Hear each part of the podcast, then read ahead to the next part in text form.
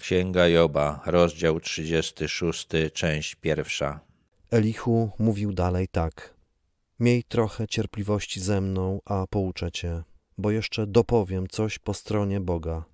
Elihu wiedział, że to, co mówi, nie może się podobać Jobowi, ale prosił go o cierpliwość, żeby jednak jeszcze zniósł te jego słowa. Moją wiedzę zaczerpnę z daleka i oddam sprawiedliwość mojemu Stwórcy.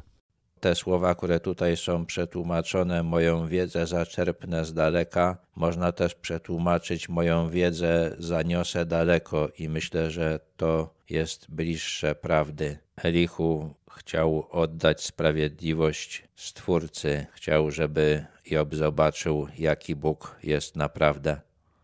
Bo zaiste moje słowa nie są kłamstwem, a mąż doskonale obeznany jest przed Tobą.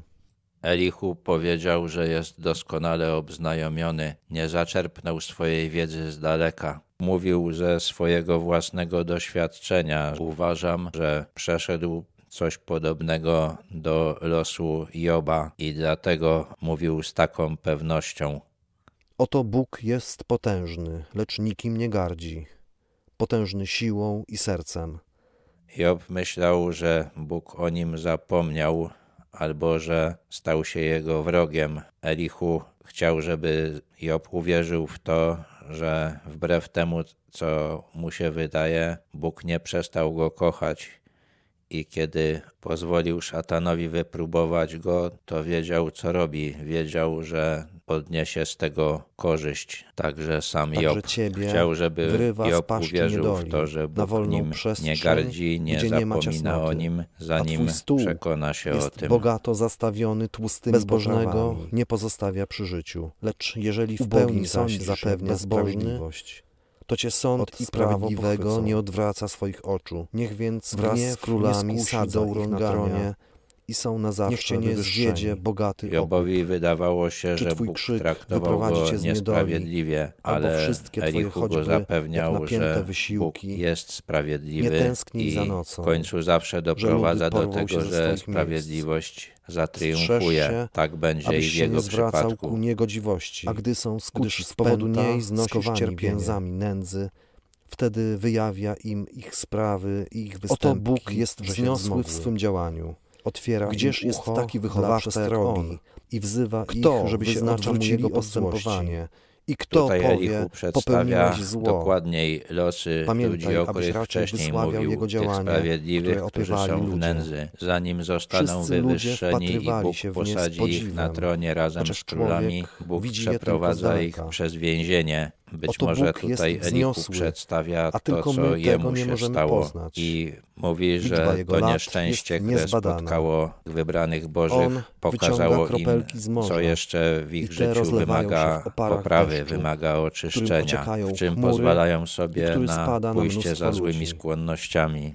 Kto może zrozumieć, Jeżeli jak się układają, i podłogi, oddadzą się, grzmoty w jego namiocie. swoich w szczęściu. Oto on roztacza wokoło siebie mgłę, lecz jeżeli nie usłuchają, zginą od śmiertelnego i okrywa pocisku, głębiny morskie. umrą, nie wiedząc jak i za Jeszcze co. raz. Oto Ten on czas, kiedy roztacza pobożnego wokoło siebie spotyka mgłę i jakieś okrywa nieszczęście, głębiny morskie. jest bardzo Tak ważny. przez To nie jest czas ludy. decyzji. Daje Albo zobaczy to, co Bóg chce, aby zobaczył i poprawi to, albo zwróci się przeciwko. Bogu. Zależnie od tego, go jego co grzmot, wybierze, czeka go albo szczęście, albo zguba. Jeśli wybierze bunt, to jego Koniec umysł zostanie 36. zaślepiony i nawet nie będzie wiedział, dlaczego ginie. I Elihu chciał, żeby Job zobaczył, że też znalazł się właśnie w takiej sytuacji. Ludzie bezbożnego serca hodują gniew, nie wołają o pomoc, gdy ich wiąże. To też ich dusza umiera w kwiecie wieku, kończą swe życie wśród nierządników świątynnych. Podobny los spotyka także złych, bezbożnych. Kiedy spotka ich nieszczęście, jeszcze bardziej utwierdzają się w swoim buncie wobec Boga, i to prowadzi ich do tego, że albo giną, albo prowadzą życie, które jest godne pogardy. Tutaj podał przykład męskich prostytutek uprawiających swój proceder przy pogańskich świątyniach. On wybawia cierpiącego przez jego cierpienie i otwiera jego ucho przez utrapienie. Ale jest też możliwość, że to cierpienie otworzy komuś oczy i uszy, oczyści go i podniesie.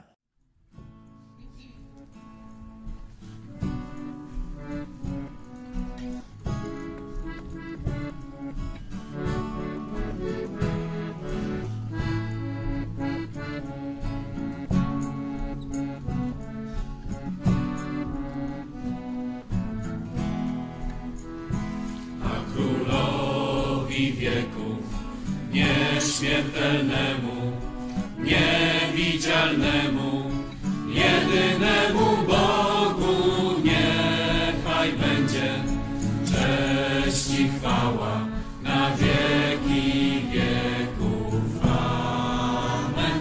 A królowi wieków, nieśmiertelnemu, niewidzialnemu,